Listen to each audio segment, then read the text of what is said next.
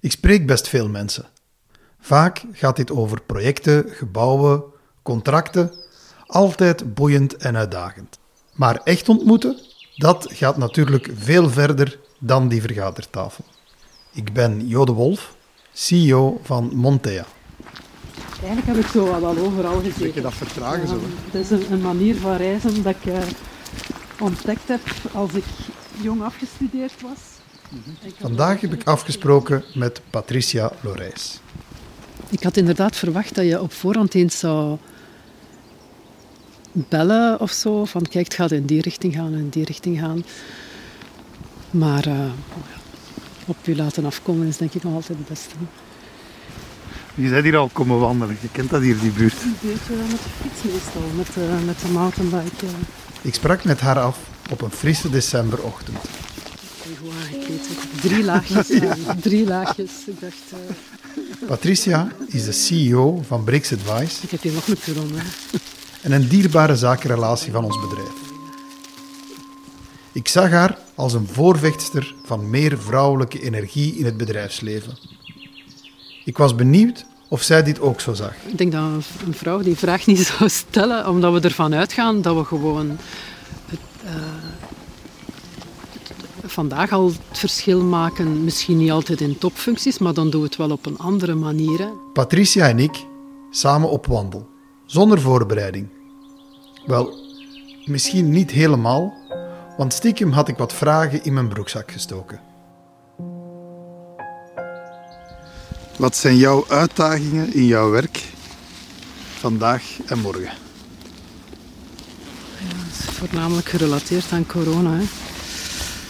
Uh, in de eerste plaats ja, de, de, de, zorg van iedereen aan het werk te houden. We zijn vandaag een team van 30 mensen. Um, niet iedereen daarvan staat op de payroll, maar ik wil wel die verantwoordelijkheid nemen om zoveel mogelijk aan mensen aan het werk te houden. En tot hiertoe ben ik daar wel in geslaagd. Um, maar uh, ja, dat was niet dag en nacht werken en, uh, en echt de focus, focus houden. Dus ook de bezorgdheid voor 2021. Ja. niet tegenstaan dat ik moet eigenlijk niks. Hè. Ik heb geen andere aandeelhouders en ik ben ook alleen eigenaar en zaakvoerder van, van BRICS. Maar als, als ondernemer wil je niet stilstaan. Hè. Ja. Je wilt altijd vooruit gaan, je wilt groeien. En dat is dan eigenlijk ja, een beetje een verloren jaar. Maar we gaan wel goede resultaten hebben. 2020 we gaan hetzelfde eindigen als het jaar daarvoor. Um, dus op zich is het denk ik... Ja.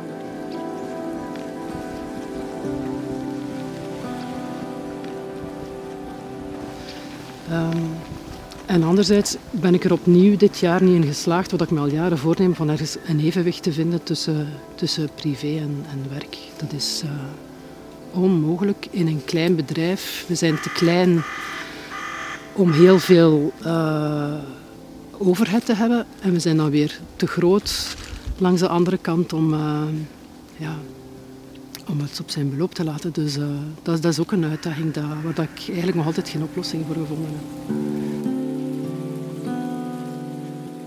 Hert? Ja. Prachtig. Ja, ja, ja. Dat is die daar. Kijk, kijk, kijk. Prachtig.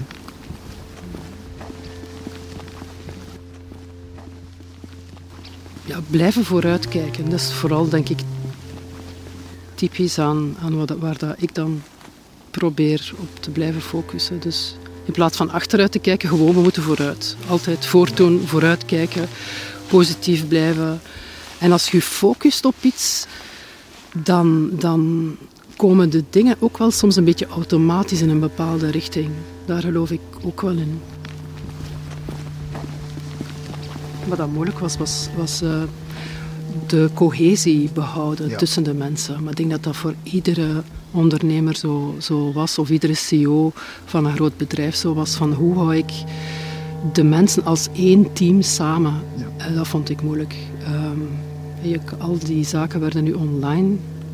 Een aperitief online of een opleiding online. Um, maar dat is toch hetzelfde nee. niet. Hè? Dus dat, dat bewijst nog eens dat we die, dat fysieke ja. contact ook wel nodig hebben. En het wordt eigenlijk alleen maar moeilijker, vind ik, met de tijd. Want ondertussen, we zijn nu bijna negen maanden verder, heb je nieuwe mensen die er zijn bijgekomen, die eigenlijk nooit ja. de groep samen hebben gezien, die nooit in die volledige interactie zijn geweest en toch moeten die in uw DNA krijgen, alleen moeten die toch uh, in uw cultuur krijgen van uw bedrijf. En ik heb ook drie nieuwe onboardingen gedaan, dus drie nieuwe aanwervingen al van in het begin van corona en daar is maar één iemand niet meer van aan boord. Maar ja.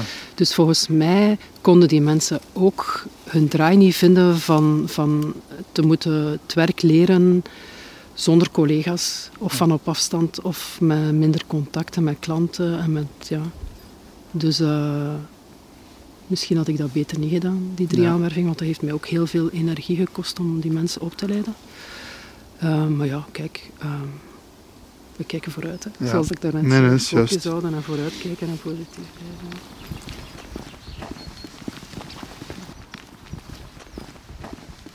Ondertussen waren we al wat verder op onze wandeling. En ik was benieuwd hoe Patricia stond tegenover vrouwelijk leiderschap. Ik heb nog een vraag voor jou. Een van de redenen waarom dat ik jou er absoluut wat bij ben, is omdat je het ook nooit onder stoelen of banken hebt gestoken. Dat je opkomt voor meer vrouwen in uh, raden van bestuur, in, in, in uh, hoge functies in bedrijven.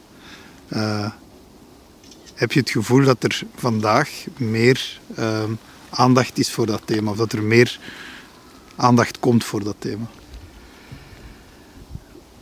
Het is een beetje een sneeuwbaleffect. Dus hoe meer vrouwen dat in um, hogere posities komen, ofwel op C-level ofwel in raden van bestuur, automatisch krijgen vrouwen dan, dan meer kansen of komen ze wat meer in het vizier.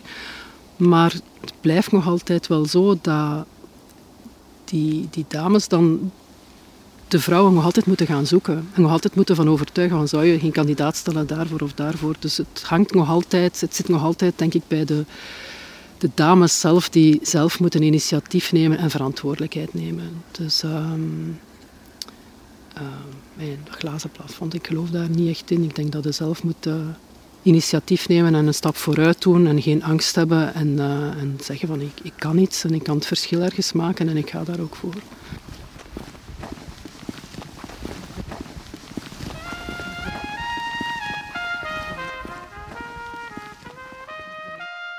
Ik heb eens de kans gehad om uh, op een seminarie Billie Jean King te spreken. Uh, de tennister ja. uit de jaren 70.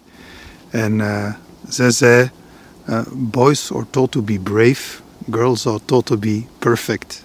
En dus zij zegt wanneer dat er een vacature is in een bedrijf. Ja, dat en een vrouw ziet die vacature en ze ziet de tien requirements en ze voldoet aan negen, dan gaat ze zeggen: Jammer dat ik die tiende niet heb, want ik had die post graag gedaan.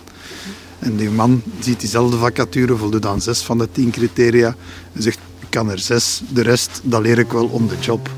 Is dat iets wat je herkent? Nee, ik herken dat zeker aan vast. En zeker ook in mijn, in mijn omgeving. Dames die zeggen van, oh ja, misschien moet ik nog eens die functie doen of nog eens die functie. En dan, dan ben ik misschien klaar voor een directiefunctie. Dat ik ook zeg van, dat hoeft niet. Er ondertussen hebben al, al tien mannen op hetzelfde gesolliciteerd. Die denken dat ze het kunnen.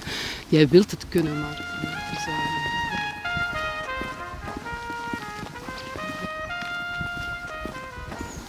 sta zelf niet graag in de belangstelling. Uh, dus ik ga niet snel op forums zo spreker zijn of uh, in de boekjes willen staan. Dus dat is nog een drempel die, die ik heb en dat ik denk dat veel dames mee, mee worstelen. Um, zo dat, ja, dat de ogen op u gericht zijn, dat, dat voelt zo wat onwennig aan.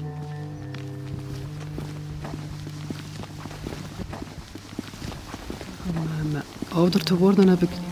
Allee, ja, vind ik niet dat ik mij nog veel moet bewijzen in, in mijn vakgebied. En zou ik daar vandaag niet meer voor terugschrikken voor ja, interviews of voor... Uh, en heb ik onlangs zelfs ook naar Alex van Breda eens een mail gestuurd van uh, je hebt opnieuw een panel met alleen maar mannen. Belt mij als er iemand uitvalt. Ik zal u graag vervoegen. Het ging over, over echt ons vakgebied, over automatisering in, in warehouses. En daar zaten allemaal mannen in het panel waarvan ik dacht van kennen daar echt niks van.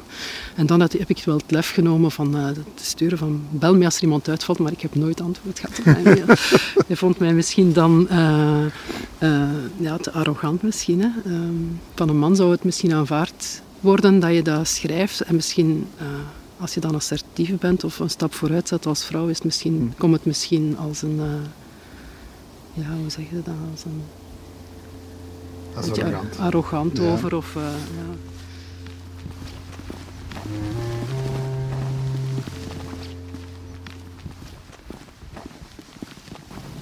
Ja, je hebt ook natuurlijk type, type dames en type, type mannen. Ik vind mijzelf soms meer man dan mijn partner. Ja. dan dat, dat ik hem soms meer allez, vrouwelijke eigenschappen heb dan ik. Um, op dat vlak ben ik misschien een beetje atypisch. Um, op dat vlak denk ik dat ik een beetje atypisch ben. Dat ik zo soms dat, dat HR-luik en dat sociale dan zelf iets minder heb. Uh, ja.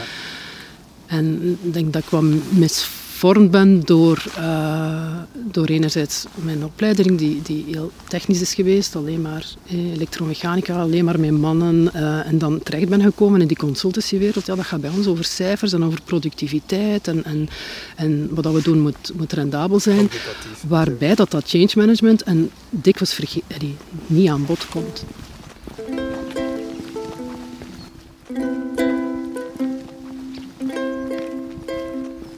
Kan meer vrouwelijke energie in de bedrijfswereld voor meer evenwicht zorgen? vroeg ik haar. Maar die energie is er, dus moeten we die dan nog meer hebben? Uh, het lijkt alsof dat vrouwen vandaag geen impact hebben als je die vraag stelt. Dus ik denk dat een vrouw die vraag niet zou stellen, omdat we ervan uitgaan dat we gewoon het, uh, vandaag al het verschil maken. Misschien niet altijd in topfuncties, maar dan doen we het wel op een andere manier. En er zijn evenveel mannen als vrouwen op de wereld. Dus ik denk dat, uh, dat we er zijn en dat we vandaag al ons steentje bijdragen. Misschien niet altijd op de juiste positie, maar dat, dat komt nog wel.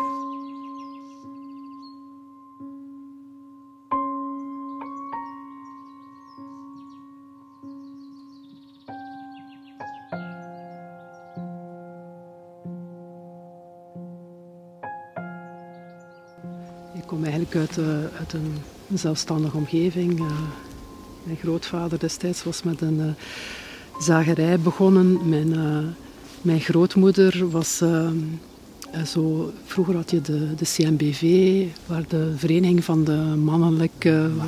ja, voilà. Ja.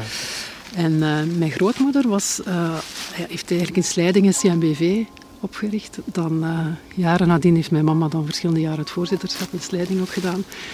En dan uh, heb ik zelf een Artemis Brussel opgericht. En dan sinds een aantal jaar ben ik nu in de raad van bestuur van Markant. En dat gaat dus inderdaad drie generaties uh, terug. Dus, vind ik, ja, dus dat ondernemerschap zit er eigenlijk wel zo'n beetje in, in de, in de familie.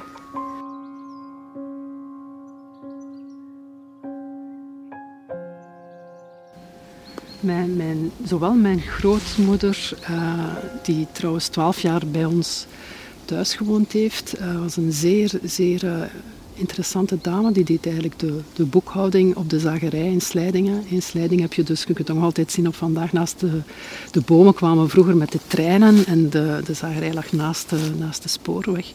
En daar heeft ze eigenlijk altijd meegeholpen in het bedrijf van, van mijn grootvader.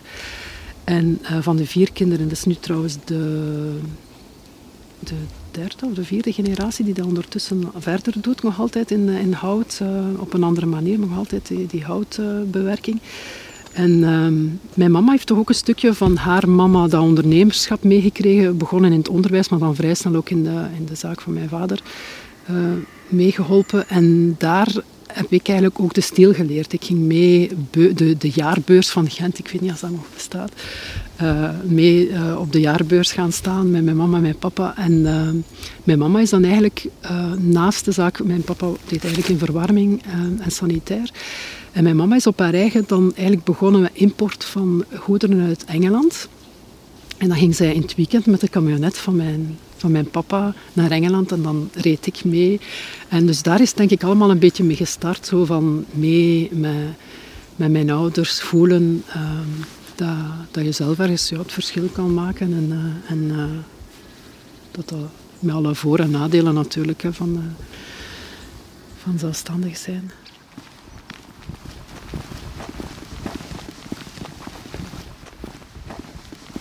Ehm, mijn mama heeft toch een aantal eigen trajecten uitgezet naast de onderneming van mijn papa. Dat, was toch wel, uh, dat is toch wel remarkabel. Mijn mama spreekt ook vier talen, die reisde en reist nog altijd heel graag.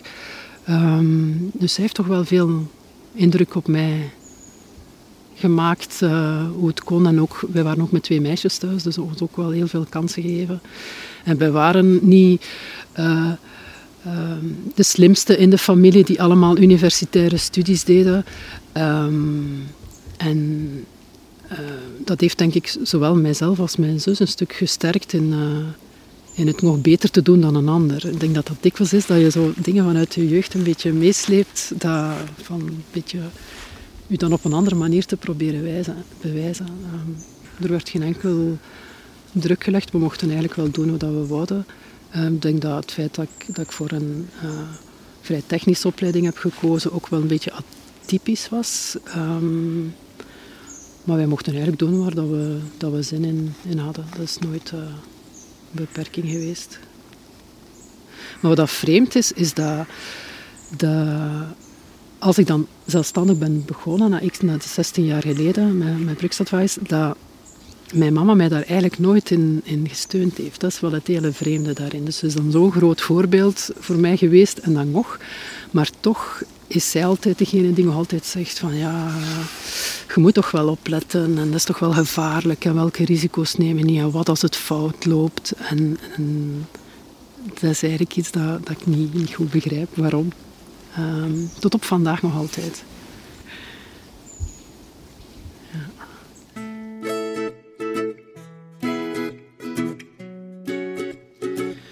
2021 mag wel wat rust brengen.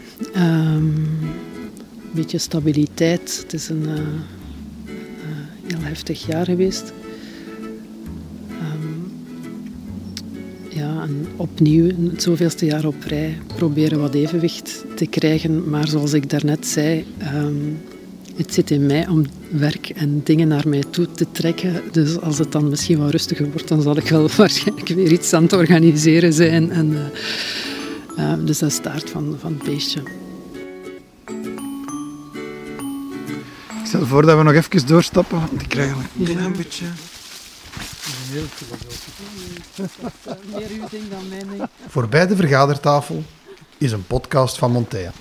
Een reeks waar ik, Jode Wolf, CEO van Montea, mensen spreek voorbij de waan van de dag. Een moeilijke vraag voor een ingenieur. Dank aan Patricia Lorijs om hier haar verhaal te delen. Bedankt ook jullie om te luisteren en heel graag tot de volgende aflevering. Dan neem ik een andere gast mee op wandeling door in zijn of haar verhaal.